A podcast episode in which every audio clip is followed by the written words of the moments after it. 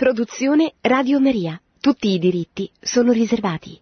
Buongiorno, qua siamo in un tempo di Pasqua, un tempo di vittoria di Cristo sulla morte che ci dà speranza e in questo tempo così bello faremo una trasmissione bellissima dedicata alla Pasqua.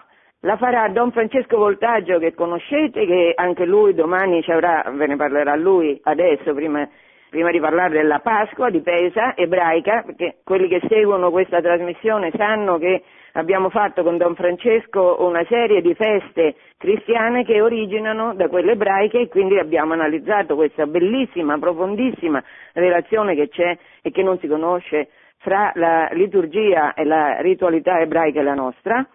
Allora dicevo, oggi parleremo della Pasqua, di questo evento, della Pasqua con Don Francesco che prima di parlare della Pasqua vi, mm, mm, vi tratteggerà qual è la trasmissione che lui conduce domani ogni terzi lunedì e martedì del mese, noi lunedì, lui il martedì, il pomeriggio. Buongiorno Don Francesco. Sì, buongiorno Angela, tutto bene? Tutto bene, e bene. pure? Io anche, io anche, grazie. Mm? Bene, sono, sono Ah, scusa, molto Francesco.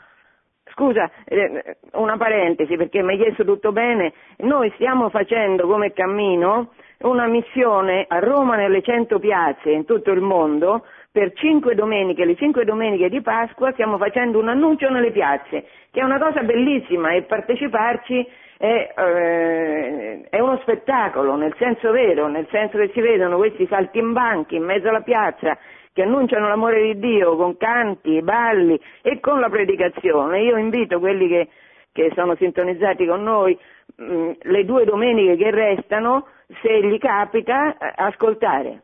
Scusa, eh, Don Francesco. Bene, bene, prego.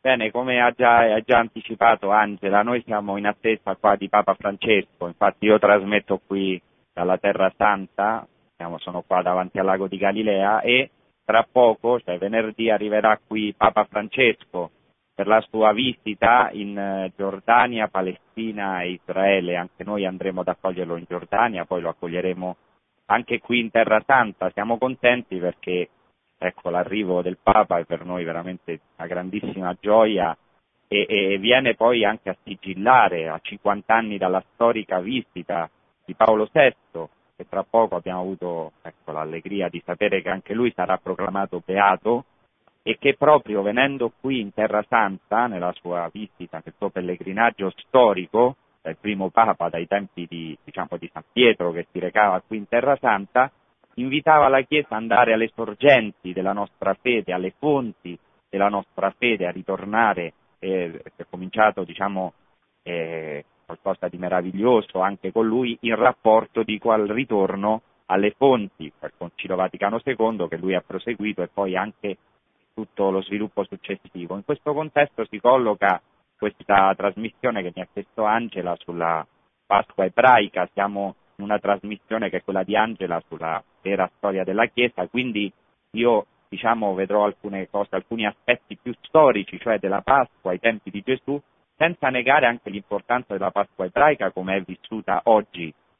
Ecco, non possiamo capire la liturgia di oggi, non possiamo capire anche tanti aspetti della nostra fede, del Nuovo Testamento, senza andare proprio alle fonti, alle radici che si trovano appunto nell'ebraismo, nelle scritture e poi anche nelle tradizioni, nella tradizione ebraica, nella liturgia ebraica, che ha un'importanza in sé, non solo in riferimento a noi, questo lo, lo voglio sottolineare, ma anche un'importanza ovviamente per noi perché sappiamo che Gesù Cristo ha compiuto le scritture, ma anche tutta la liturgia ebraica, senza ovviamente con questo dire che eh, diciamo allora gli ebrei sono ripudiati, assolutamente no, perché Dio continua la sua alleanza con questo popolo, la sua storia di amore come con tutti noi. Bene, e poi vorrei dire anche, come ha accennato Angela, che mi è stato affidata da padre Livio una trasmissione che è il martedì, sarà martedì 27, la prossima, martedì. Ah, non 27 domani maggio. quindi. No, non domani, eh, dove diciamo un po' continueremo su questa linea eh, che proprio ho iniziato con Angela che ringrazio che sono contento anche di sentirla qui di persona. Bene, allora possiamo cominciare Angela se, se siamo pronti, Certo. no? Ecco, non è facile ovviamente in poco tempo sintetizzare, però cercherò così di dare alcune chiavi. Innanzitutto la parola Pasqua, noi siamo nel tempo pasquale, quindi è importante innanzitutto entrare nella profondità di questa parola. Cosa vuol dire? Qual è l'origine della parola Pasqua, che poi nei padri della Chiesa ha assunto tanti significati? Eh, ma originariamente la parola Pasqua viene da una radice ebraica che è Pasach, che significa in realtà zoppicare. Pesach originariamente il verbo Pasach, da cui viene la parola Pesach, Pasqua, significa zoppicare, saltare. A noi ci sembra una cosa strana, infatti per esempio è il verbo che usa Elia, il profeta, quando rimprovera i, i falsi profeti di Baal e gli dice, anche davanti a tutti gli altri ebrei, fino a quando zoppicherete su due piedi, usa proprio questo verbo, questa radice, Pasach. Perché questa radice? Ecco, perché la Pasqua è questo evento, l'evento in cui Dio ha zoppicato, tra virgolette, cioè è saltato sopra le case degli israeliti, è passato, cioè è passato oltre e non li ha colpiti. Ha colpito le case degli egiziani, lo sterminatore ha colpito le case degli egiziani, mentre il passaggio di Dio che è saltato per le case degli israeliti li ha salvati. Il passaggio di Dio ha costituito per loro la liberazione. Infatti è, è proprio questo eh, il verbo che si usa nel libro dell'Esodo quando eh, Dio dice io passerò per le case degli israeliti e li salverò. Si usa proprio esattamente questo termine Pasach, per esempio in Esodo 12-13 si dice questa è la Pasqua, Pesach del Signore, io vedrò infatti il sangue, il sangue dell'agnello, che vedremo è molto importante, dopo ne parlerò, e passerò oltre, pasachti, cioè zoppicherò, salterò, passerò oltre, senza che voi siate colpiti quando colpirò il paese d'Egitto. E un poco più oltre si dice, questo è il sacrificio del Pesach, cioè della Pasqua del Signore, quando Pasech passò sopra le case dei figli di Israele. Perché questo è importante? Ecco, perché la Pasqua è qualcosa di assolutamente dinamico, non di statico, cioè è Dio che passa, si celebra il passaggio di Dio che poi fa passare l'uomo dalla schiavitù alla libertà. Questa interpretazione era già presente ai tempi di Cristo. Io voglio sottolineare questo perché anche dobbiamo distinguere dopo un po' le interpretazioni dei rabbini, anche molto belle, che sono poi posteriori durante i secoli, perché la liturgia ebraica ha avuto uno sviluppo, come anche la nostra, ma eh, dobbiamo vedere veramente gli elementi che già erano presenti ai tempi di Gesù, di Maria, Maria anche ha vissuto questa festa degli Apostoli, della prima Chiesa. Ecco, mi rifaccio a un esegeta dei, poco precedente a Gesù, molto famoso, Filone di Alessandria, grande filosofo, anche esegeta, interprete della scrittura ebreo, che dice che la Pasqua è il passaggio di Dio, ma non solo, è anche il passaggio del popolo attraverso il Mar Rosso e già da un'interpretazione spirituale della Pasqua, come anche poi noi cristiani daremo, dice che la Pasqua è un esodo spirituale dal proprio io, dal proprio ego, cioè si tratta di una Pasqua spirituale, un passaggio spirituale dal proprio io al regno di Dio, cioè alla luce, alla vita nuova. Ecco, questo è proprio anche il significato della parola esodo, perché nella Pasqua noi celebriamo anche l'esodo, gli ebrei celebrano l'esodo, noi anche celebriamo l'esodo compiuto certo in Gesù Cristo. Questa parola in greco, esodo, cioè ex odos, vuol dire un cammino fuori, cioè Dio passa e questo passaggio di Dio ha il potere di far passare il popolo, di metterlo in un, in un, in un dinamismo, in un cammino, di collocarlo in una dimensione nuova, gli apre la possibilità di un cammino fuori, insieme anche alla speranza di nuovi orizzonti a, e lo porta fino alla libertà. Questo mi sembra molto importante perché proprio Pesach è questo passaggio dalla schiavitù alla libertà, dalle tenebre alla luce, dall'angoscia del peccato alla gioia della nuova creazione.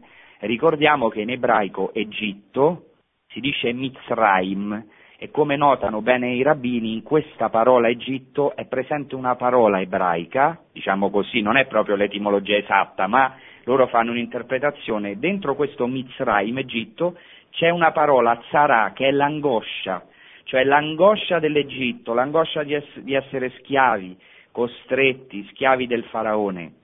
Ecco, Dio trae il suo popolo dall'Egitto alla, alla libertà. Quindi la Pasqua è il passaggio di Dio e anche il passaggio del popolo e dell'uomo. Ecco, è interessante che la parola, anche la parola ebreo eh, contiene in sé il termine passare, perché ebreo in ebraico si dice ivri ed evoca la radice avar, Ein Bet Resh, cioè questa radice significa passare oltre. E dicono i rabbini, il vero ebreo è colui che passa, che passa oltre, che compie l'esodo dal proprio Egitto, lasciandosi portare da Dio verso la libertà. Per noi anche questo è molto bello perché Gesù anche compie, Gesù Cristo compie questa parola. In questo senso lui compie questa parola ebreo, lui è colui che è passato oltre. Lo stesso Gesù dice, no? Cioè si dice nel Vangelo di Giovanni, di, di riferimento a Gesù Cristo, in Giovanni 13.1, 13.1, venuta l'ora di passare da questo mondo al Padre e comincia proprio la narrazione della Pasqua, della, del, dell'ultima cena, di quello che Gesù ha fatto nel cenacolo, la lavanda dei piedi. Quindi ecco, tutta la vita di Gesù Cristo è stato questo passaggio da questo mondo al Padre in cui Lui ci ha coinvolto. Per quello sempre Gesù dice passiamo, passiamo all'altra riva, e lui è veramente l'uomo dell'altra riva, l'uomo celeste che ci porta ecco, al cielo, al suo regno. Ecco, così dicono eh, gli ebrei, pensate, nella loro liturgia che è contenuta oggi nell'Aggadà di Pasqua, questo testo non è dei tempi di Gesù, ma io vi citerò per esempio questo testo che proprio riassume, non posso citare tutto, riassume proprio il significato della Pasqua, questo testo che sicuramente è antico, anche se magari era recitato oralmente, perché ai tempi di Gesù era vietato scrivere le preghiere, perché faceva parte di quello che in ebraico si chiama la Torah Shebealpe, cioè la Torah orale, non si potevano scrivere le preghiere, erano recitate a memoria mm, il più delle preghiere, ovviamente non la scrittura che invece si, si, si proclamava, si doveva leggere, era la Torah Shebichtav, cioè la Torah che è scritta. Guardate cosa dice l'Agada di Pasqua, ancora oggi gli ebrei recitano questo testo, dicono così, in ogni generazione ciascuno ha il dovere di considerarsi come se egli stesso fosse uscito dall'Egitto.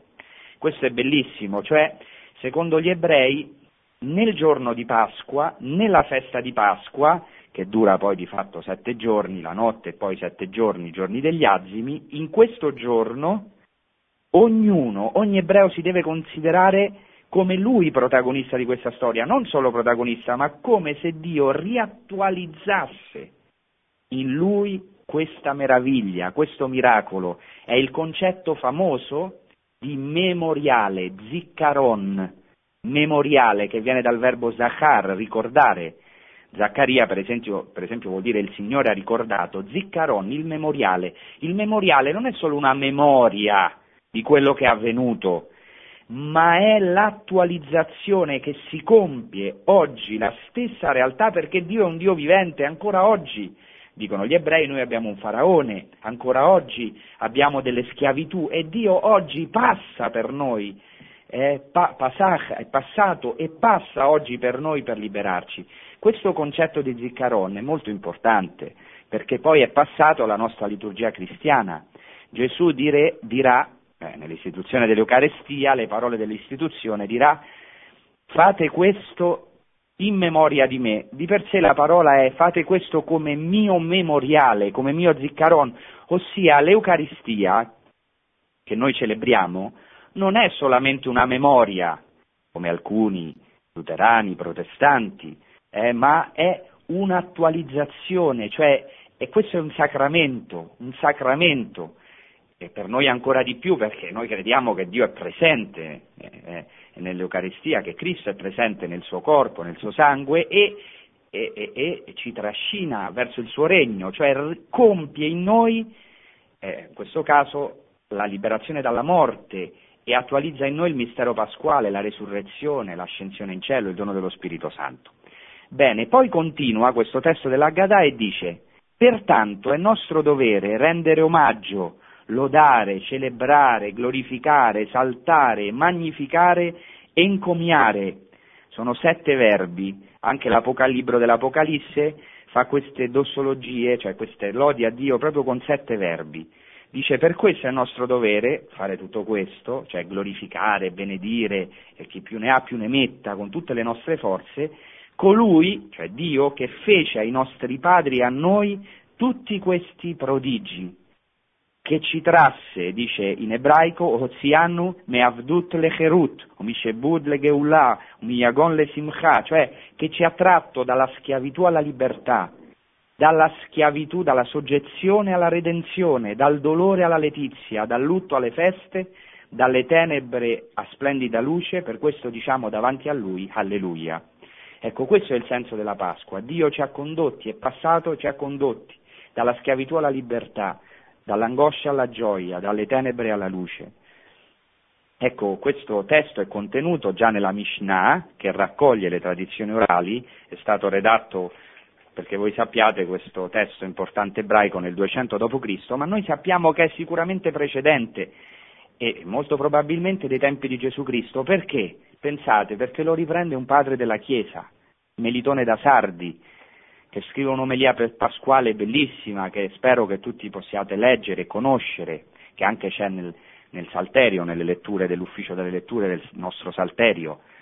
E Melitone da Sardi è stato martirizzato probabilmente, a quanto ci dice Eusebio di Cesarea, nel 190 d.C., ma sicuramente scrive prima questa omelia e dice così, riferendosi a, a Cristo, Egli è colui che ci ha fatto passare dalla schiavitù alla libertà, dalle tenebre alla luce, dalla morte alla vita, dalla tirannide al regno eterno, cioè riprende la gata di Pasqua e la vede compiuta in Gesù Cristo.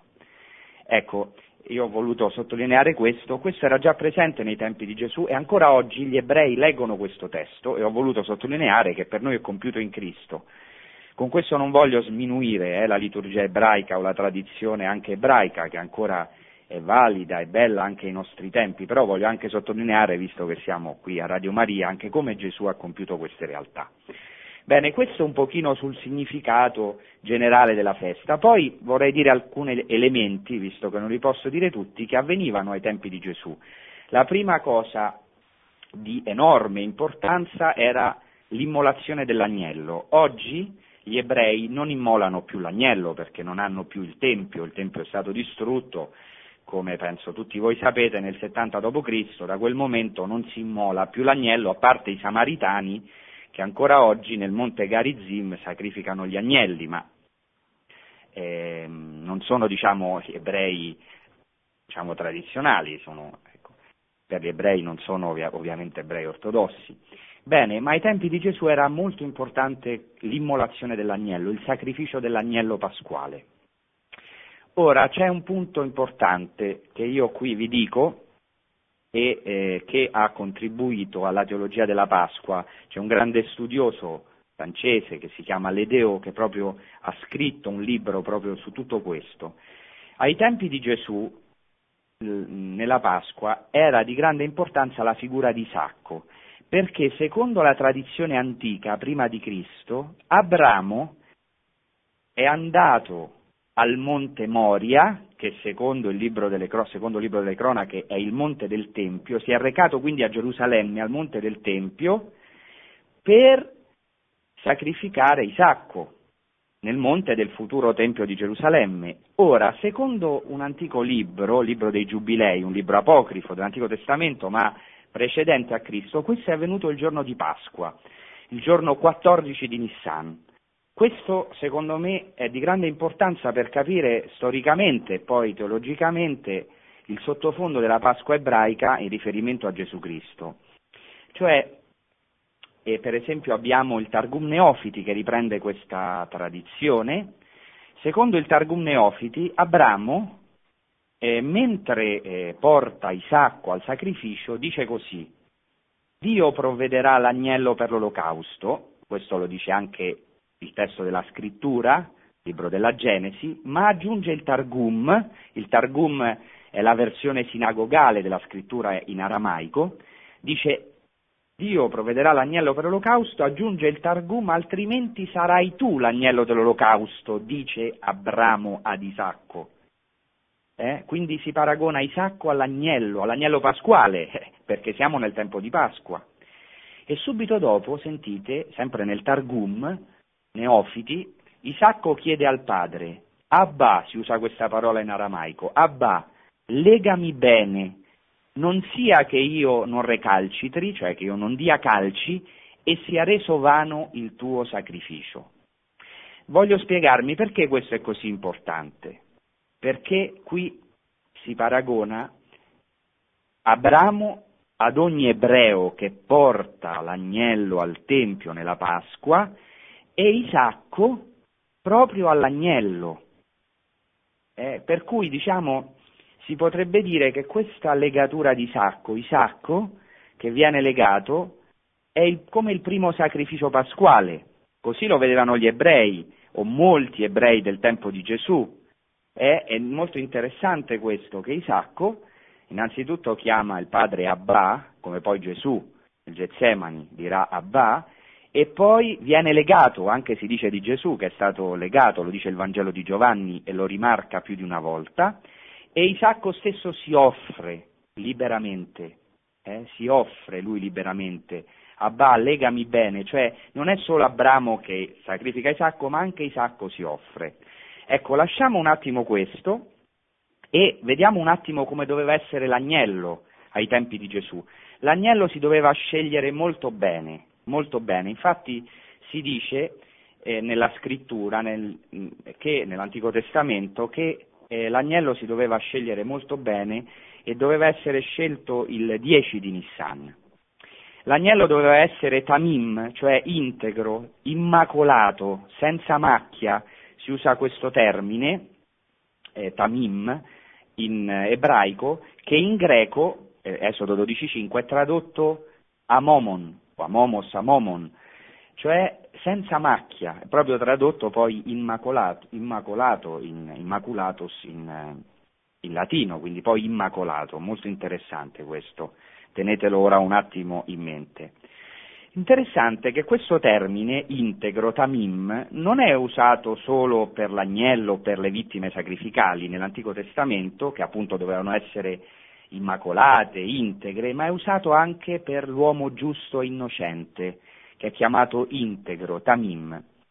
Ora c'è una cosa interessante, ai tempi di Gesù, e questo sembra che sia chiaro, si sacrificava l'agnello pasquale, certamente, questo agnello doveva essere scelto bene. Cosa vuol dire che doveva essere scelto bene? Che doveva essere senza macchia, ma anche che doveva essere un agnello mite, perché il perfetto sacrificio è quando l'animale si voi lo capite bene, si eh, eh, offre al sacrificio, cioè mite, non recalcitra dinanzi al sacrificio. Questo è considerato un sacrificio perfetto, per questo non si immolano i maiali, che, ma eh, diciamo si, ammo- si immolano gli agnelli.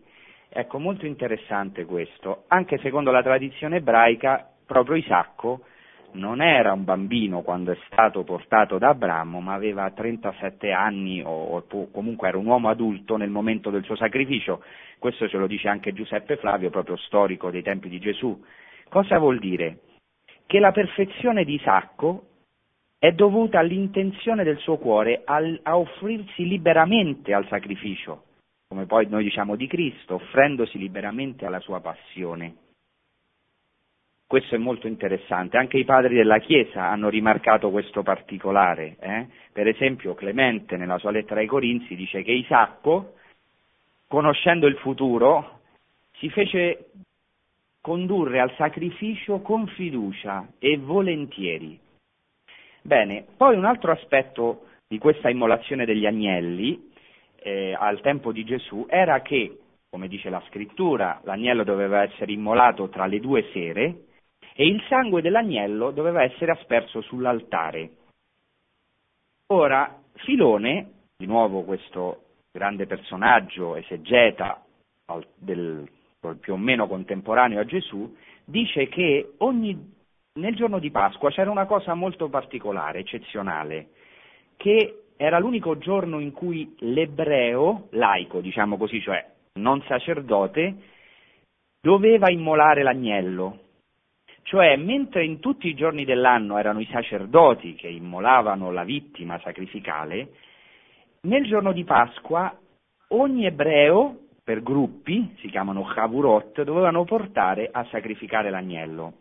E dice Filone che questo vuol dire che nel giorno di Pasqua ogni ebreo è elevato alla dignità di sacerdote.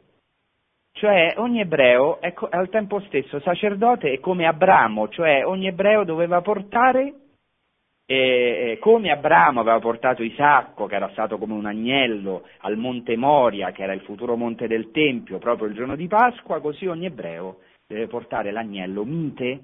Tra l'altro le fonti dicono che questo agnello mite doveva essere, diciamo, figlio di un'agnella particolarmente mite, i più ortodossi appunto sceglievano proprio in modo preciso questo agnello in modo che fosse mansueto, mite.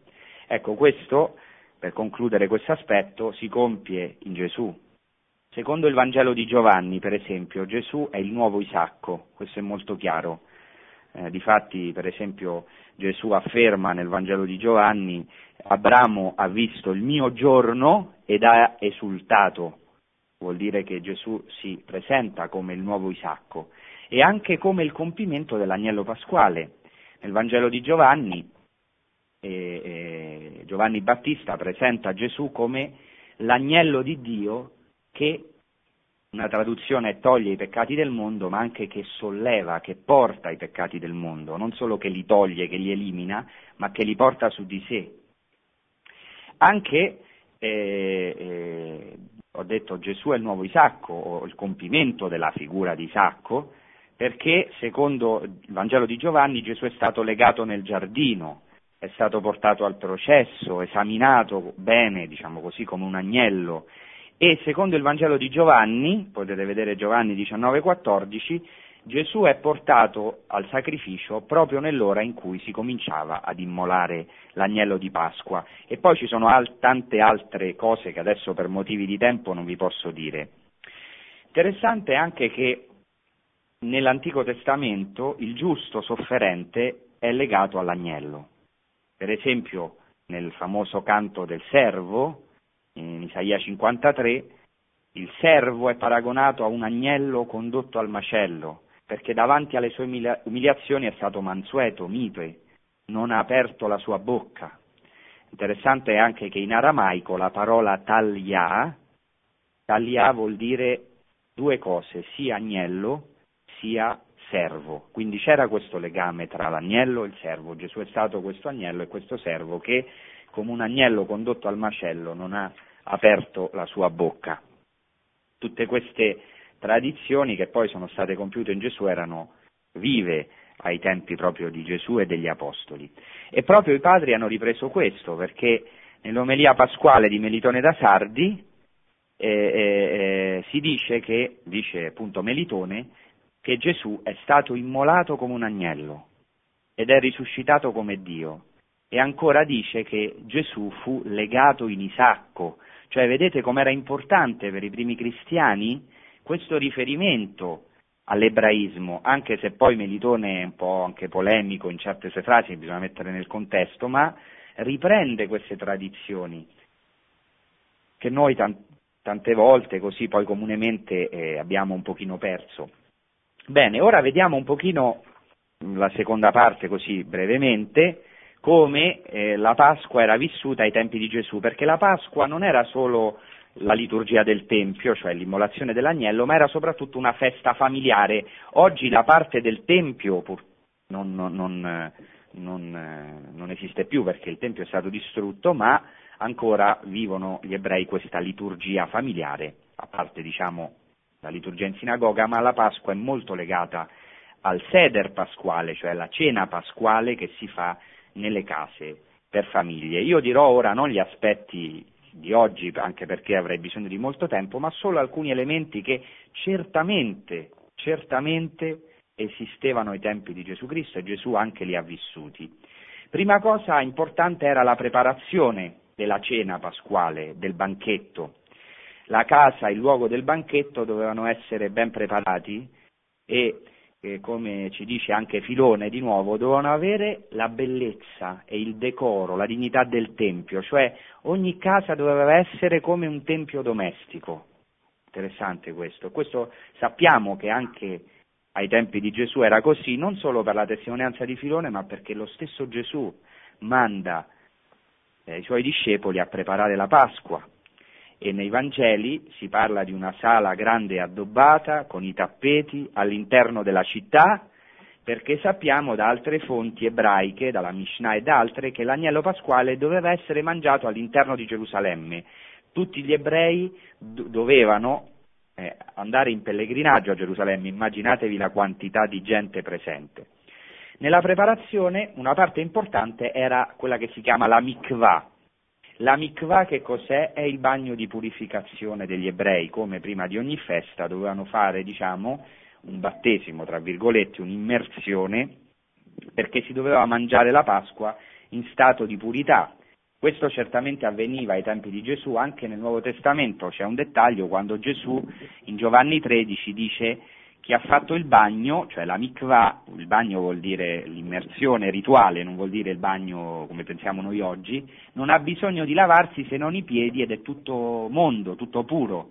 Ma voi siete mondi, ma non tutti, riferendosi a colui che lo tradiva. Quindi passa dalla purità puramente diciamo, legale alla intenzione spirituale, perché c'è un legame già nell'ebraismo eh, alla purità, all'intenzione del cuore appunto di colui che lo tradiva.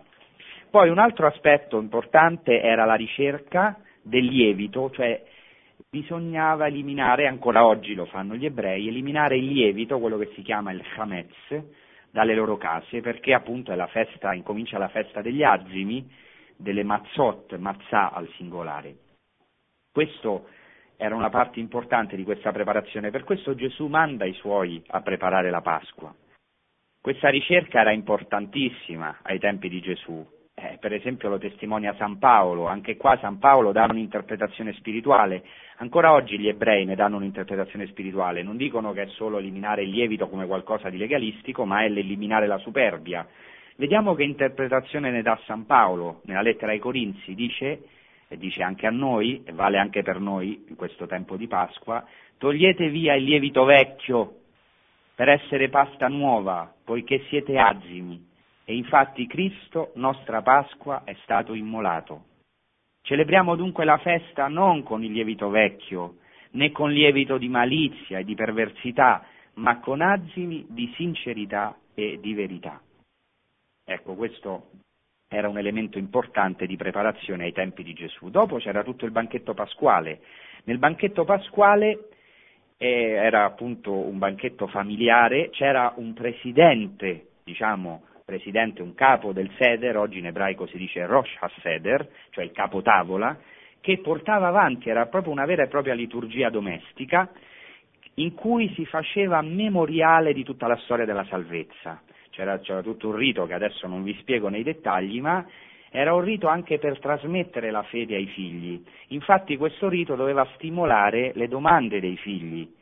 Che cosa, cosa significa per voi questo rito? Dice già la scrittura in Esodo 12.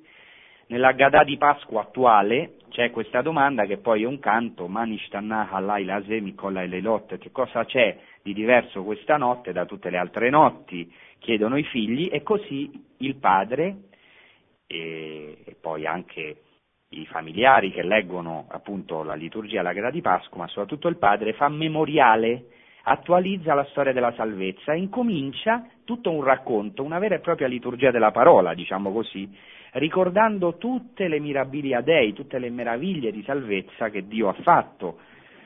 E, e, e ancora, e, dopodiché si canta il Daienu, oggi si canta, non sappiamo se ai tempi di Gesù si cantava, il Daienu è il canto in cui si elencano tutte le meraviglie che Dio ha fatto, ovviamente nell'Antico Testamento perché è un canto ebraico, e si dice questo ci sarebbe bastato, se avesse fatto per esempio solo questo, se ci avesse liberato dall'Egitto e non ci avesse portato alla terra promessa, da Ienu ci sarebbe bastato. È interessante che nel dialogo tra Gesù e i discepoli nel Vangelo di Giovanni c'è qualcosa di questo. Innanzitutto c'è la domanda che i discepoli, le domande che i discepoli fanno a Gesù come i figli fanno nel Seder, perché sono quattro figli che devono fare le domande e nel Vangelo di Giovanni ci sono quattro discepoli che fanno le domande a Gesù, se voi li contate. E, la, e, e Filippo dice una cosa interessante a Gesù, dice mostraci il Padre e ci basta, cioè mostraci il Padre, dice a Gesù, e daglienu. Eh? Poi, una cosa più importante, nel banchetto pasquale sappiamo ai tempi di Gesù che erano almeno tre cibi fondamentali, l'agnello, abbiamo già detto, che si chiamava proprio Pesach, poi gli azimi, la, le mazz, mazzà, al singolare, al plurale mazzotte, le erbe amare, maror.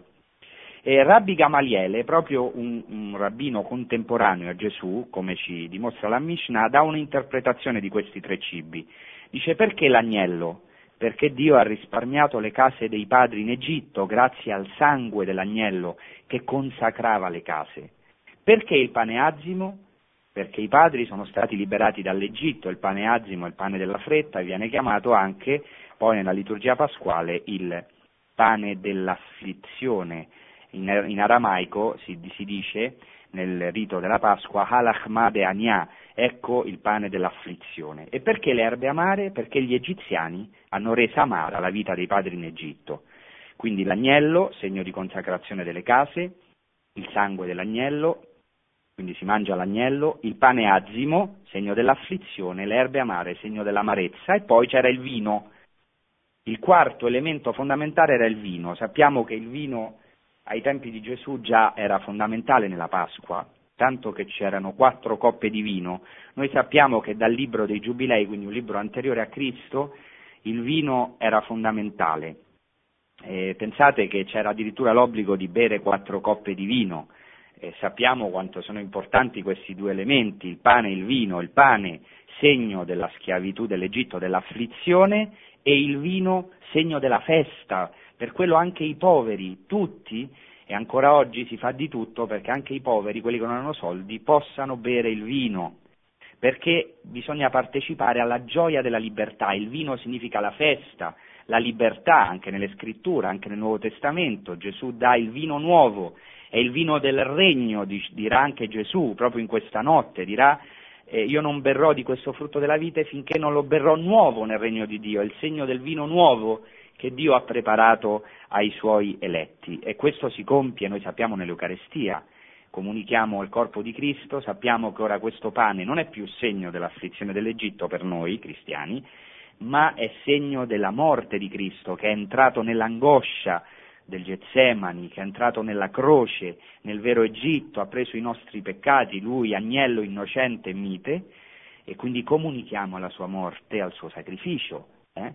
Ma è anche un comunicare alla sua vita, cioè al suo sangue, il sangue, dice l'Antico Testamento, è la vita, è la festa, alla festa del suo regno, bevendo il sangue di Cristo entriamo nel suo regno. Ecco, in noi è compiuto il mistero pasquale in Gesù Cristo e questo si concretizza per noi specialmente nella Eucaristia. Anche oggi e anche ai tempi di Gesù la Pasqua si doveva mangiare distesi. Distesi. Gesù e i suoi discepoli hanno celebrato la Pasqua distesi. Perché? Perché almeno il Rosh Haseder, il presidente, colui che presiedeva il Seder pasquale, doveva essere disteso perché era il segno della libertà. I romani, i greci eh, liberi, non, non gli schiavi, mangiavano distesi e questo è proprio il verbo che si usa nel Nuovo Testamento, senza dubbio si usa proprio il termine anakeimenos, cioè Gesù era disteso e così si capisce come mai il discepolo amato Giovanni fa questo gesto meraviglioso di reclinarsi sul petto di Gesù perché erano distesi. Bene, io non so Angela se abbiamo ancora un momento di tempo, però voglio dire una cosa che Ora sicuramente anche nelle vostre domande voi mi chiederete, ma Gesù ha istituito eh, la, cioè, l'Eucaristia proprio nel seder pasquale, ha celebrato il seder pasquale o no? Ecco, questa è una, ovviamente una domanda difficile, però certamente non c'è dubbio che Gesù Cristo eh, ha dato alla sua morte, passione e resurrezione una cornice pasquale e anche alla celebrazione dell'Eucaristia. Quindi la Pasqua ebraica è il sottofondo necessario, la chiave ermeneutica essenziale di interpretazione per comprendere l'evento della Pasqua e poi anche la liturgia della Pasqua. E volevo parlare anche del poema delle quattro notti, ma non so, sì, Francesco, c'è abbiamo... tempo perché no, ah. c'è tempo, fallo con Abbiamo ancora un po' di tempo, è talmente no? bello questo, sì. Sì, sì. Bene, c'è un poema delle quattro notti che è presente nel Targum. Ripeto che il Targum, per chi magari si fosse sintonizzato adesso, è una versione sinagogale delle scritture in aramaico che nella sua redazione, cioè è stato scritto non ai tempi di Gesù, ma posteriormente, però eh, sappiamo che ai tempi di Gesù c'era un Targum morale, cioè nelle sinagoghe si proclamava la scrittura in ebraico, perché era obbligatorio, ma molta gente non capiva, specialmente in Galilea, forse a Gerusalemme con, conoscevano meglio l'ebraico, e quindi c'era una traduzione aramaica. Però questa traduzione non doveva essere letterale, eh, perché eh, per noi una cosa strana, eh, non si poteva rendere letteralmente la scrittura, era impossibile perché proprio non si voleva che si sostituisse un'altra lingua all'ebraico. Quindi la traduzione del, del traduttore, che veniva chiamato appunto Meturgeman, era, questa traduzione era chiamata Targum appunto, era fatta oralmente, si inserivano delle piccole note omiletiche, delle frasi per svegliare il popolo, eh, come per esempio ascoltate popolo mio, o anche alcune volte dei midrash, dei midrashim, cioè dei racconti o, o delle note di interpretazione. Ecco, una di queste inserzioni che è presente nel Targum e che molto probabilmente dei tempi di Gesù, e sicuramente ci sono degli elementi qui dentro, in questo poema delle quattro notti che ora vi, vi esporrò, eh, dei tempi di Gesù, allora vale la pena un momento eh, vederla. Eh? eh si chiama appunto, come ho detto, il poema delle quattro notti, perché? Perché in questo brano del Targum si narra di quattro notti, cioè si dice che sono quattro le notti della salvezza e sono avvenute, diciamo, tutte Pasqua, nel tempo di Pasqua, il giorno di Pasqua. Eh? Queste tradizioni, ripeto, sono sicuramente dell'epoca del Secondo Tempio, del tempo di Gesù, anche se magari non tutto il brano è esattamente, ripeto, com'è oggi eh, come era letto ai tempi di Gesù, perché non c'era, ma sicuramente le tradizioni, ora non ve lo posso dimostrare, eh, io ho fatto una tesi per dimostrare queste cose, eh, quindi vi, purtroppo vi dovete fidare. Bene, ecco, allora, no, ma è diciamo... una fiducia sulla fiducia, Francesco. Sì, sulla Adesso fiducia. scusa che dici. Però potete viene... trovare lette queste cose eh, in, in, grandi studiosi. Per esempio c'è Raniero Cantalamessa che ha scritto li- il suo libro bellissimo prima di dedicarsi alla predicazione proprio sulla Pasqua. Ci sono queste cose, la Pasqua della nostra salvezza. Ecco, eh, allora queste quattro notti sono tutte notti piene di luce perché la Pasqua è una festa di luce e, e sono tutte nuovi inizi sono tutti, queste quattro notti riassumono quattro eventi della storia della salvezza fondamentali che sono avvenuti, o nel caso della quarta notte, avverranno in Pasqua. La prima notte è quella della creazione. Secondo la tradizione più antica ebraica, la creazione è avvenuta proprio nel giorno di Pasqua. Questo è importante perché secondo gli ebrei, anzi già secondo l'Antico Testamento, l'Antico Testamento dice questo mese, il mese di Nissan, sarà per voi l'inizio dei mesi, cioè la Pasqua è l'inizio. Ecco, così dice riguardo a questa prima notte, dice il Targum, il mondo era confusione e, ca- caos, in ebraico tohu vavou, era un deserto informe e l'oscurità era estesa sopra la superficie dell'abisso e la memra del Signore era luce e brillava. Memra si può anche tradurre parola, anzi va tradotto parola o il verbo del Signore era luce e brillava. Guardate che meraviglia. Secondo la tradizione ebraica il mondo è stato creato la notte di Pasqua. È la notte in cui è brillata la luce e la parola del Signore ha creato la luce. Il verbo del Signore dice era la luce. Ricordate poi quello che dice il prologo di Giovanni eh, in principio era il verbo, il verbo era presso Dio, eccetera, il verbo era la luce. È la notte in cui è brillata la luce, per questo noi facciamo brillare il cielo pasquale e per questo la prima lettura della nostra liturgia della veglia di Pasqua è proprio la creazione.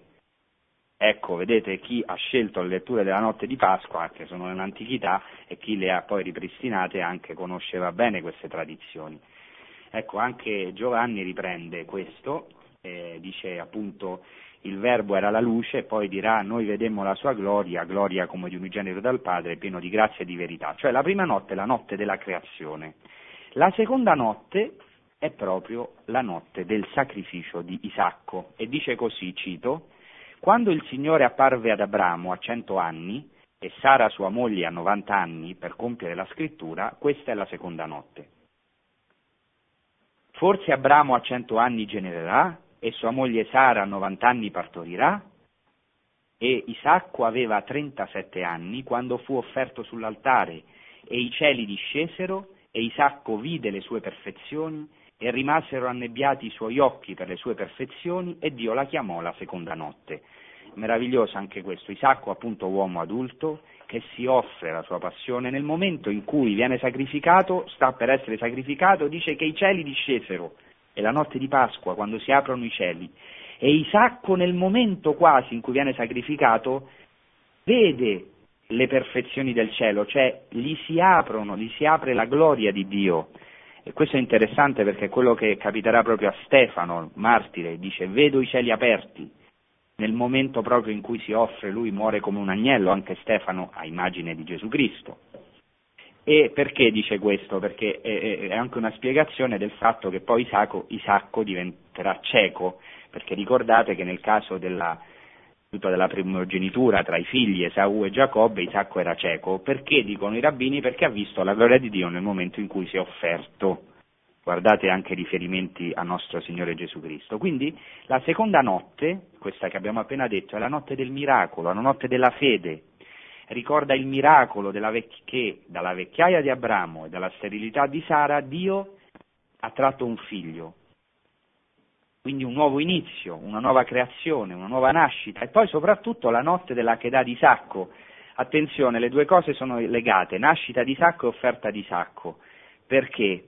Perché adesso non vi spiego tutto, ma è, chi- è, molto chiaro che nella tradizione ebraica sono avvenuti lo stesso giorno, l'annuncio della nascita di, Sa- nascita di Sacco e, e la di Sacco. Ecco, e poi è la seconda notte, la notte dell'Achedà di Sacco, Achedà vuol dire la legatura di Sacco, in cui lui si è fatto legare, che è un altro miracolo, dalla morte alla vita, da questo figlio che già Abramo vedeva morto, Dio ha tratto la vita per Isacco, eh, come dirà anche la lettera agli ebrei, che questo sarà un segno della resurrezione Isacco. Ecco, già abbiamo spiegato questo fatto che Isacco aveva 37 anni e si offre come un agnello diciamo così, come un agnello pasquale. Ecco, e poi interessante che ancora nel Targum si dice che quando i figli di Israele saranno nell'ora dell'angoscia, dice, si ricorderanno della questa legatura di sacco, di questa offerta e Dio li salverà. Cioè per il merito della fede di Abramo e per il merito di Isacco gli israeliti saranno salvati. Questo vale per noi, Cristo ha compiuto questo, eh, noi preghiamo sempre per i meriti di Cristo, molto bello. Per questo poi ancora il Targum dice, venite e vedete questi due unici, cioè con il cuore unico, venite e vedete questa fede sulla terra, il padre che sacrifica il suo figlio e il figlio amato che gli offre la gola. E questo proprio è una prefigurazione del padre, il padre celeste, che sacrifica il suo figlio, e il figlio amato, attenzione che nel libro della Genesi Isacco è chiamato Hayachid, cioè il, il figlio Yachid, infatti Genesi 22 eh, Dio dice eh, ad Abramo sacrifica il tuo figlio, Bincha, e poi dice il tuo unico figlio, Et Yechidcha, unico, attenzione che in greco si dice eh, monogenes, cioè unigenito, il figlio unico, unigenito. Eh? Sappiamo che Gesù ha compiuto questa realtà, il Padre celeste, Dio nostro Padre ha sacrificato il suo figlio Gesù e il figlio amato si è offerto liberamente ad immagine di Isacco. Bene, passo così alla terza notte, la terza notte è ovviamente quella dell'Esodo, della Pasqua, e dice così il Targum, cito, quando il Signore è apparso agli egiziani a mezzanotte, la sua mano dava la morte ai primogeniti degli egiziani e la sua destra dava protezione ai primogeniti di Israele per compiere quello che diceva la scrittura, il mio figlio primogenito è Israele, e la chiamò la terza notte. Quindi ecco le prime tre notti, creazione, sacrificio di Abramo, di Isacco e Esodo. Queste sono proprio le prime tre letture della nostra veglia di Pasqua. E infine, con questo concludo, la quarta notte. Che cos'è questa quarta notte? Bellissimo. La quarta notte è l'arrivo del Messia. Dice così, la quarta notte è quando il mondo arriverà alla sua fine per essere redento e i giochi di ferro saranno spezzati e la generazione malvagia sarà distrutta e Mosè salirà in mezzo al deserto e il re Messia dall'alto. Ecco, è la notte del Messia in cui ritornerà il Messia. Infatti per noi la notte di Pasqua è la celebrazione dell'opera meravigliosa, del mistero pasquale che ha compiuto Gesù Cristo, ma anche l'attesa del Messia. Noi cristiani, attenzione, secondo una tradizione antica, aspettiamo ancora il Messia la notte di Pasqua. E questo è molto chiaro, per esempio, nei padri della Chiesa. I padri della Chiesa hanno ripreso queste interpretazioni ebraiche, come già ho spiegato, e le hanno riferite a Gesù Cristo e con questo Proprio con questo vorrei concludere. Per esempio Eusebio di Cesarea, storico, che Angela conosce bene perché è uno dei primi storici della Chiesa, dice così i seguaci di Mosè immolavano un agnello pasquale una sola volta all'anno, il 14 del primo mese a sera. Noi invece, uomini del Nuovo Testamento, celebriamo la Pasqua tutte le domeniche. Perciò ogni settimana noi celebriamo la nostra Pasqua. È importante questo, ogni domenica per noi è la Pasqua. Eh, e anche in questo tempo pasquale siamo chiamati a essere allegri, a vivere in questa bellezza, questa meraviglia della resurrezione di Cristo. E dice anche San Girolamo che il, eh, il Messia ritornerà nel contesto di una notte di Pasqua, dirà anche San Girolamo, adesso non vi voglio stancare ancora con citazioni, ma dopo se ci sarà occasione anche per le domande lo potremmo dire. Ecco, questa è un pochino la presentazione, un po' brevemente, certo la Pasqua meriterebbe una, però insomma così almeno darvi qualche chiave, spero che questo possa essere di aiuto a qualcuno per vedere È di aiuto a moltissimi Francesco, io spero che queste perle che Don Francesco Voltaggio ci sta offrendo le pubblicherà perché eh, credo che la meditazione di quello che ha detto Francesco adesso sulla Pasqua, come sulle altre feste, Pentecoste che abbiamo fatto, anche Yom Kippur, sono un aiuto spirituale molto serio, vedere la ricchezza della, della nostra fede, la, ricchezza, la storia, la nostra, il cristianesimo è una religione storica.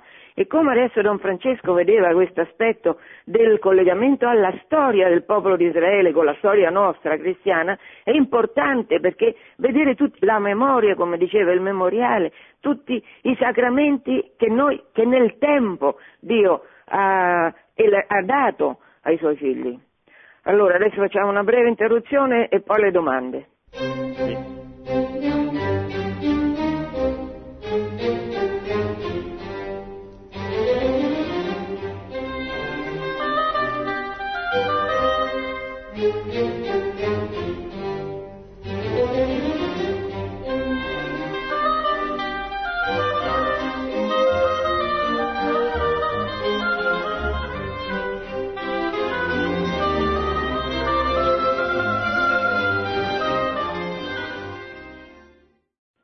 Prima di passare alle domande vostre, voglio fare io una domanda a Don Francesco che riguarda la data della Pasqua, perché come Don Francesco ha detto, c'è un giorno preciso in cui gli ebrei commemorano Pasqua, il 14 del primo mese che è il mese di Nisan. Allora, i primi secoli ci sono state discussioni a non finire, e anche poi dopo in Irlanda, su noi cristiani, dobbiamo celebrare la Pasqua anche noi il 14 di Nisan o no? Sì, grazie. Come è andata Francesco? Allora, c'è stata una grande controversia nei primi secoli della Chiesa proprio su questo, su questo discorso che, che, che, è nota come la controversia dei quattordecimani, cioè qual è il, qual è il problema? Che, eh, ce lo dice Eusebio di Cesarea, quindi il primo storico proprio della Chiesa, che ci fu una controversia tra le varie chiese, cioè le chiese di tutta l'Asia, che erano importanti, eh, le chiese soprattutto dell'Asia minore, gloriose, su una tradizione antichissima, credevano che loro dicevano che risaliva a Giovanni, apostolo, credevano che si dovesse celebrare la Pasqua nel, proprio nel 14 di Nissan.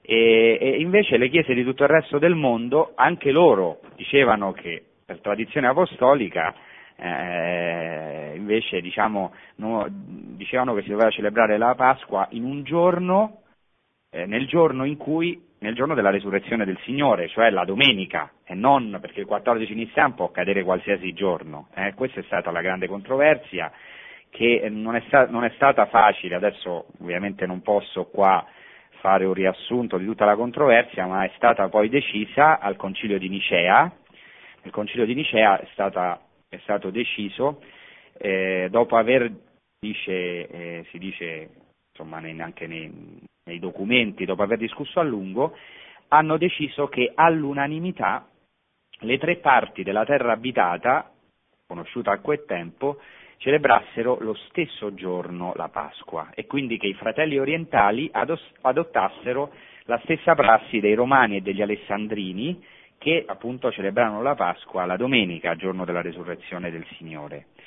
Questo non è stato facile, eh. pensate che ci sono dei documenti molto importanti come la Didascalia degli Apostoli, che è del III secolo, che dice, che, eh, do, do, dice addirittura che riguardo a, alla, alla, data della Pasqua, eh, dice che ehm, è importante che i cristiani osservino il digiuno, perché era anche legato al digiuno, e che comincino, dice la Pasqua, nello stesso tempo in cui i fratelli ebrei i fratelli che appartengono al popolo ebraico la celebrano. Quindi, però ovviamente i, i, i, i, vescovi e il Papa al concilio hanno dovuto scegliere per l'unanimità, altrimenti sare, sarebbe stata una grande confusione.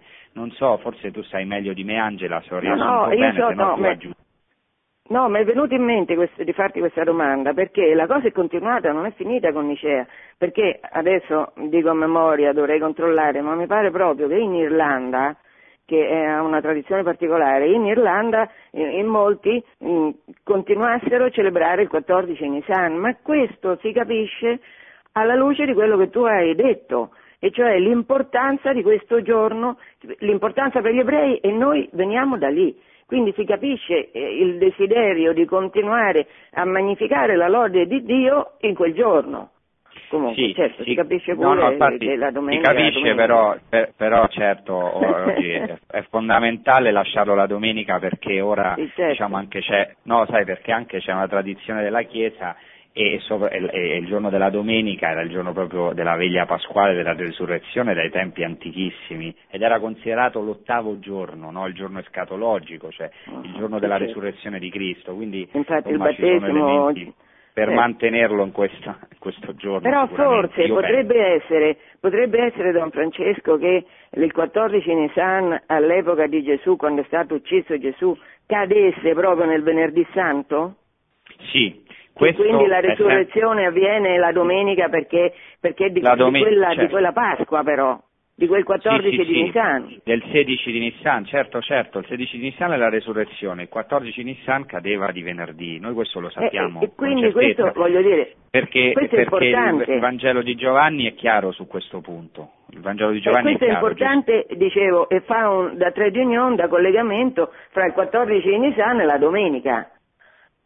No? Certo, sicuramente c'è un legame, sicuramente, però sì, Cristo è risorto la domenica, però eh, diciamo il venerdì santo Gesù muore, secondo il Vangelo di Giovanni, proprio il 14 di Nissan, il giorno in cui si immolavano gli agnelli, e dopo, si, secondo il Vangelo di Giovanni, si mangiava il seder pasquale. Infatti la questione è perché Gesù ha anticipato il seder o se lo ha anticipato, questa è mm. un'altra questione un po' difficile, forse sì. qualche domanda emergerà, non so. Va bene. Ascoltiamo le domande. Pronto? Sì, pronto? Pronto, pronto, pronto buongiorno. Mi chiamo Gabriele Buongiorno. Caro. Buongiorno. Sì. La ringrazio per, quel, per, le spiegazioni che sta dando. Volevo fare soltanto una domanda. Eh, come posso integrare eh, queste nozioni? Diciamo, ci sono dei testi che mi possono eh, far vedere queste cose?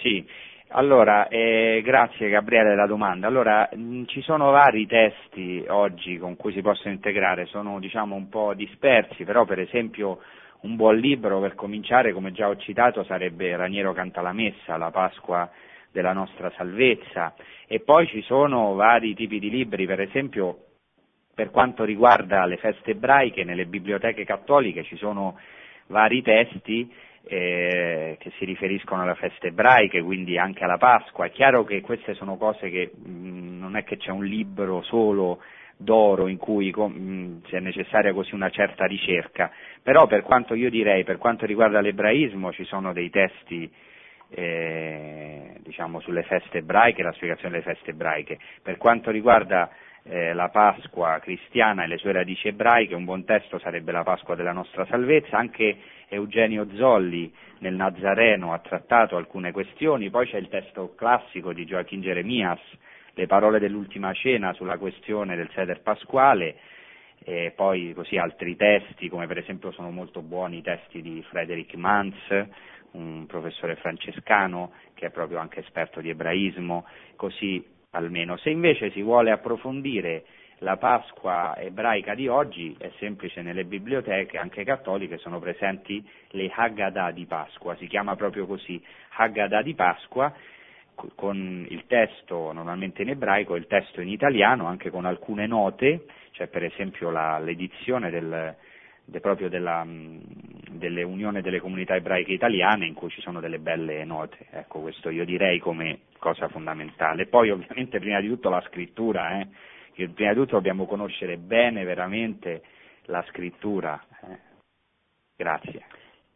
Io a proposito di Zolli, quel, quello studioso che ha citato Don Francesco, voglio dire che questo era rabbino capo di Roma e alla fine della seconda guerra mondiale era già convertito al cattolicesimo ma ha aspettato la fine perché non sembrasse una cosa fatta per opportunismo per salvare la vita, alla fine eh, ufficialmente si è convertito, lui era un grande studioso, si è convertito al cattolicesimo e ha preso il nome del Papa di Pio XII, Eugenio Pio Zolli, è diventato da Israel Zolli che era, ed è molto bella questa cosa.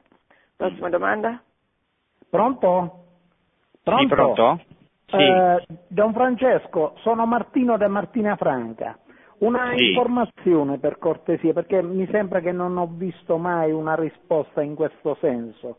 Cioè, a me sembra che l'escursus storico eh, dell'Antico Testamento si svolge in 800 anni più o meno, mentre invece eh, il Nuovo Testamento è dalla nascita di Gesù fino ad oggi. Allora il quesito è questo, cioè quando i fratelli ebrei no, arrivano al punto di leggere, che loro lo conoscono forse ancora meglio di noi, eh, eh, diciamo eh, l'avvento del Messia, no? Allora, sì. prima hanno aspettato 800 anni ed è scritto, Mo hanno aspettato ancora a, a, altri 2000 anni, ma secondo loro quando deve arrivare il Messia? Questo è il quesito, cioè non so se ho posto bene la, sì, la sì, domanda, sì. ecco. Sì, sì, l'ho posto bene, grazie Martino. Beh, questa è una risposta difficile, e, diciamo è impossibile perché loro proprio questo e loro non sanno quando arriverà il Messia e ovviamente loro sono diciamo, sempre in attesa, poi ci sono correnti sicuramente che sono più in attesa del Messia. E ovviamente non possiamo prendere come per aiutare i nostri fratelli ebrei a, a, capire che per noi Gesù è il Messia non possiamo prendere motivi di ordine cronologico perché lo, per loro non sono validi, anche dice il Salmo che mille anni per il, giorno, per il Signore sono come un giorno solo, un giorno solo come mille anni cioè Dio potrebbe arri- eh, mandare il suo Messia anche tra 5.000 anni, come per noi ora il ritorno del Messia non sappiamo quando arriverà, se domani, se stanotte, o tra un mese, o tra tre anni, o tra 3.000 anni.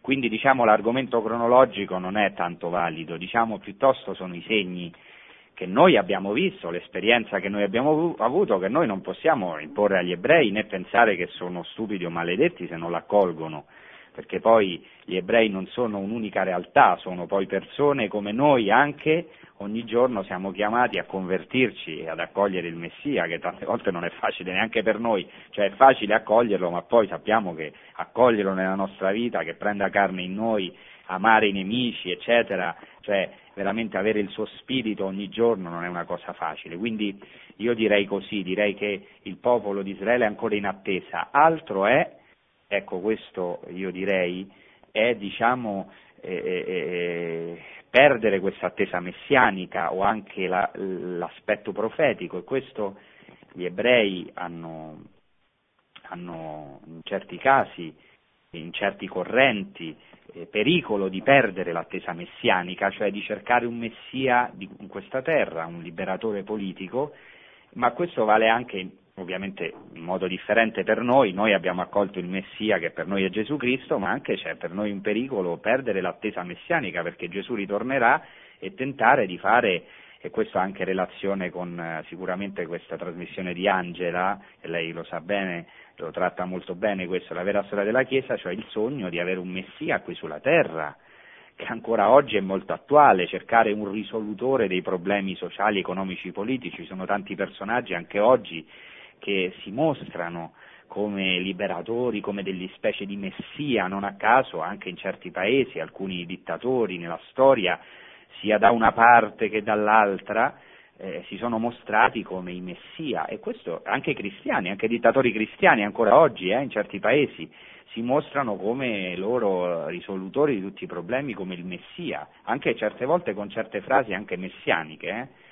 che io ho sentito con le mie orecchie. Bene, e quindi diciamo questo pericolo c'è per tutti, non è un problema solo cronologico, è un problema più profondo, un problema di vedere i segni eh, che, che, che a, non, a, non, tutti è dato, eh? anche questo è importante, aprire gli occhi alla luce del Messia è un dono, non è un merito che noi abbiamo, se qualcuno di noi ce l'ha, come noi, eh, cristiani, discepoli di Cristo, questa è una grazia, un'elezione, non è, non è un merito che noi possiamo arrogare nei confronti degli ebrei che invece ancora tanti anni ancora non hanno capito, testardi, no, non si tratta di questo. Anche noi tante volte siamo testardi e facciamo fatica ad accogliere nella nostra vita Gesù Cristo.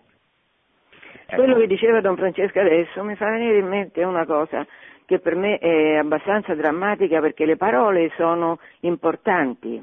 Eh, Gesù è la parola e chi usa le parole eh, non le uso a caso, le parole sono segno di quello che abbiamo nel cuore. E mi è venuto in mente, a proposito di Messia, di Salvatore, mi è venuto in mente che un, un personaggio oggi eh, alla ribalta tutti i giorni di telegiornali della vita politica italiana ha detto che lui è dopo Hitler, va oltre Hitler. È una cosa spaventosa, spaventosa. Attenzione a quello che facciamo quando andiamo a votare, attenzione, perché Hitler è stato una forza d'inferno, lui aveva sua, sopra la sua scrivania, nel suo studio, questo, eh, Mo- mm, le, questa documentazione adesso sta a Mosca, aveva eh, l'immagine sua con sulla, spalla, sulla sua spalla sinistra eh, Bafometto, cioè Satana, e appeso alla sua mano destra c'era un cadavere, uno scheletro. Questo è Hitler, questo pensa Hitler di sé, questo è, e che qualcuno dica con leggerezza che lui è il dopo Hitler, attenti perché, attenti. Scusa, allora, la prossima domanda. Ai falsi messia mi sembra un... Eh sì, esattamente, eh sì. confermo. Prossima domanda? Pronto? Buongiorno. Sì. Buongiorno. Buongiorno. Eh, io sono veramente grata per quello che voi stamattina ci state dando, veramente sono delle perle rare, rare adesso, mm-hmm. perché viene scoperta la nostra radice ebraica ed è meraviglioso. Infatti io sono un'innamorata dell'Antico Testamento e mi perdo nell'Antico Testamento e nella Chiesa Cattolica peccato si, si, si, parla molto poco dell'Antico Testamento e quindi della nostra radice ebraica e dei nostri fratelli ebrai, ebrei. Mm-hmm. Ecco, vi ringrazio se a lei eh, Don Francesco che la dottoressa Angela e quest'anno avrò la gioia di recarmi in Israele e sarò proprio ospite eh, dai frati francescani, quindi per me sarà un privilegio, sarà bellissimo. La Ah, mia domanda è bene. questa. Sì. Sì. Come si Io chiama lei? in- Io mi chiamo Monica e provengo Monica, dalla provincia di Bari e forse il Signore Sì. sta aprendo una strada e molto probabilmente mi trasferirò in Israele. E guardi un po', cioè è tutto molto Sì. particolare. E quindi la mia domanda è questa. Eh, lei mi diceva che il vino è simbolo di festeggiamento. E quindi nell'Eucaristia invece, nelle nostre chiese, perché non si adopera come nelle altre chiese nel mondo, tipo in America, quando si distribuisce l'Eucaristia? Sì, grazie, molto buona questa domanda. Ora gliela farò, gli, gli- risponderò. Innanzitutto Monica, volevo ringraziarla no, per questo che lei ha detto. Beh, in- vorrei però precisare una cosa, io l'amore che ho per l'Antico Testamento eh, l'ho, l'ho- l'ho vissuto nella Chiesa Cattolica, altro è che alcuni di noi o alcuni predicatori o, a- o alcuni cristiani non, non prendano in seria considerazione l'Antico Testamento che è parola di Dio, però basta leggere i documenti della Chiesa, anche gli ultimi documenti di Papa Francesco, per noi l'Antico Testamento ha un valore essenziale, non c'è Antico Testamento senza il Nuovo, il Nuovo è venuto, se no non c'è compimento, quindi io tutte le ricchezze le devo alla Chiesa Cattolica, in particolare un cammino di fede che ho fatto, per esempio questa catechesi la devo a Carmen Hernandez, lo, lo- lo volevo dire, queste cose che ho approfondito, ma alla base eh, è a lei, no? a tutte le ricchezze che questa iniziatrice del cammino neocatecumenale ci ha dato. Per quanto riguarda eh, il vino, la- l'ascoltatrice Monica ha ragione, cioè noi dovremmo usare il vino. Eh, Gesù Cristo ha detto nelle parole di consacrazione prendete e bevetene tutti, non ne beva solo il sacerdote. Poi è una ragione di comodità, ma i documenti della Chiesa invitano proprio a questo, cioè invitano a, a comunicarsi sotto la specie eh, del pane e del vino, al corpo e al sangue di Cristo. È chiaro che poi comunicando solo alla specie del pane e al corpo c'è tutto Cristo, c'è anche il suo sangue, senza dubbio, ma non è un problema di validità. Il Concilio Vaticano II ha detto di scoprire i segni, è un problema di segno, i segni parlano molto, il vino, e anche perché si usa spesso il vino bianco e non il vino rosso. Certamente Gesù ha usato il vino rosso perché fa riferimento al suo sangue, è un segno del sangue, il sangue è rosso, ma il vino bianco è più comodo per alcuni di noi sacerdoti perché non sporca le tovaglie, quindi è una, questo lo sappiamo, chi è onesto lo riconosce, quindi il problema è un problema di comodità, non è, eh, questo è, purtroppo è tante volte nella Chiesa, come il battesimo anche, il battesimo nostro, il, primo la prima forma non è il battesimo per infusione, cioè l'acqua nel capo, ma il battesimo per immersione. Poi però per comodità quasi nessuno lo fa per immersione e per questo siamo criticati dai nostri fratelli ortodossi anche. Bene, allora in questo senso ha ragione Monica, eh, si dovrebbe usare, ma questo già i documenti della Chiesa lo hanno chiesto, di usare il vino che i fedeli quanto più possibile possano partecipare in modo pieno e responsabile alla liturgia e anche ai segni eh, ai segni sacramentali, quindi speriamo che questo presto, piano piano, prima che un concilio, il rinnovamento di un concilio, il Concilio Vaticano II entri, eh, ci vuole tempo, speriamo che questo quanto prima sia dai pastori veramente osservato. Don Francesco non l'ha detto, ma noi nel cammino dall'inizio, eh, cioè da quasi 50 anni ormai, facciamo l'Eucaristia sotto le due specie. Comunque mi veniva in mente questa domanda, mi faceva venire in mente il perché, c'è tutta una discussione per esempio, i paesi che non, che non bevono normalmente vino e non è la stessa cosa se celebrano l'Eucaristia con la birra oppure col sake in Oriente dove non c'è il vino e no che non è la stessa cosa, appunto per questo, vero Francesco?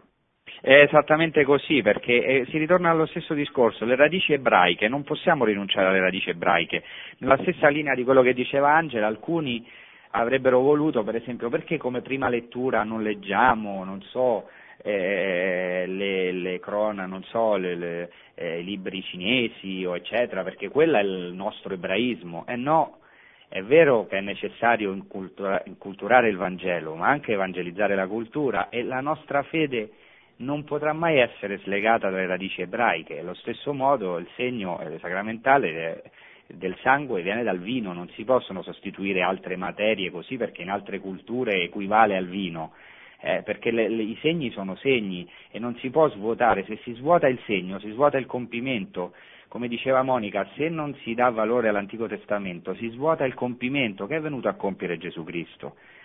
Eh? Ecco non solo, ma si svuota la storia, cioè si svuota la nostra vita, perché se la nostra vita, se la storia della nostra vita non ha nessun valore, chi siamo noi? Mentre la storia ha un valore, perché è una storia della salvezza che ha fatto Dio e quindi collegarsi ai momenti importanti di questa storia della salvezza è fondamentale per ricordarsi, per fare memoriale della meraviglia che Dio ha fatto con noi e con Israele e con tutto il mondo, ma attraverso la storia di Israele e poi nostra. Senza dubbio. Facciamo un'ultima domanda? Sì. Pronto? Pronto? Sì, pronto? Eh, buongiorno, Pronto? ciao Francesco, sono Carmine, presbitero missionario in, in Albania, pace. Ah, Se ciao, pace, buongiorno. Un breve, un breve, periodo, un breve periodo qui in Albania. Due domande Eh, come no, mi ricordo, eh. sono ecco, contento certo. di sentire. Senti, eh, anche io, eh, allora tu hai parlato delle quattro notti, però sappiamo che c'è anche una quinta notte, che è quella del cristiano, quindi se vuoi aggiungere qualcosa. E la seconda domanda, io nel 2000 sono stato in pellegrinaggio eh, a, Gerusalemme, no? con il Papa Giovanni Paolo II, e noi abbiamo abitato in un kibbutz, Palestina però vicino alla Siria, dove loro non, eh, accett- non aspettavano più il Messia come personaggio, ma il Messia come civiltà cioè cercando di costruire una cultura eh, nuova, non più come personaggio. Ecco, questo volevo dirti come anche in riferimento a quello che hai detto tu. Ciao, ti saluto. Sì, grazie. Ciao, ciao, un abbraccio. Bene, innanzitutto eh, sono stato contento di questa domanda di Don Carmine, eh, che mi ricordo i tempi in cui ero seminarista, che sono stato in missione in Albania e sono grato a tutte le persone che ho incontrato e, che mi hanno accolto. Per quanto riguarda la quinta notte, bene, lui ha aggiunto certamente la notte del cristiano, la notte della liturgia, in cui noi viviamo già tutte queste notti e poi già anticipiamo la notte del Messia. E poi per quanto riguarda quello che lui ha detto a Gerusalemme è vero, questo è un problema, eh, il concetto di messianismo tra gli ebrei, ci sono tante correnti, gli ebrei, quelli religiosi, non hanno un pensiero monolitico, è vero che sono, c'è stata una corrente del messianismo politico, cioè eh, di considerare il Messia solamente il popolo di Israele, eh, perché lui è il servo sofferente, il popolo di Israele, e lui è il Messia, cioè una concezione sociale, comunitaria, corporativa del Messia che quindi annulla l'individualità, cioè il personaggio individuale del Messia. Questo ovviamente è inaccettabile non, tanto, non, solo dal punto di vista cristiano, ma dallo stesso punto di vista ebraico, dallo stesso punto di vista delle scritture e delle tradizioni ebraiche, perché gli ebrei ortodossi attendono il Messia e a me piacerebbe fare una trasmissione per dire tutte le tradizioni o molte delle tradizioni proprio quelle ebraiche, semplicemente. Io ricordo che parlavo spesso quando studiavo a Gerusalemme, il dottorato, c'era un ebreo con cui parlavo spesso e lui mi voleva convertire all'ebraismo, io ovviamente eh, gli rispondevo, anche davo la mia testimonianza e lui, e lui mi, e, e, a un certo punto io gli ho chiesto, ma voi che pensate del Messia? Lui mi ha detto, noi crediamo che il Messia è presente qui tra noi, ma noi non lo vediamo perché abbiamo un, un muro davanti ai nostri occhi. Cioè hanno anche alcuni questa concezione che il Messia è presente in tutte le generazioni, ma noi non lo riconosciamo, ma avverrà un momento in cui questo muro sarà tolto, diceva lui stesso, gli stessi, gli stessi ebrei.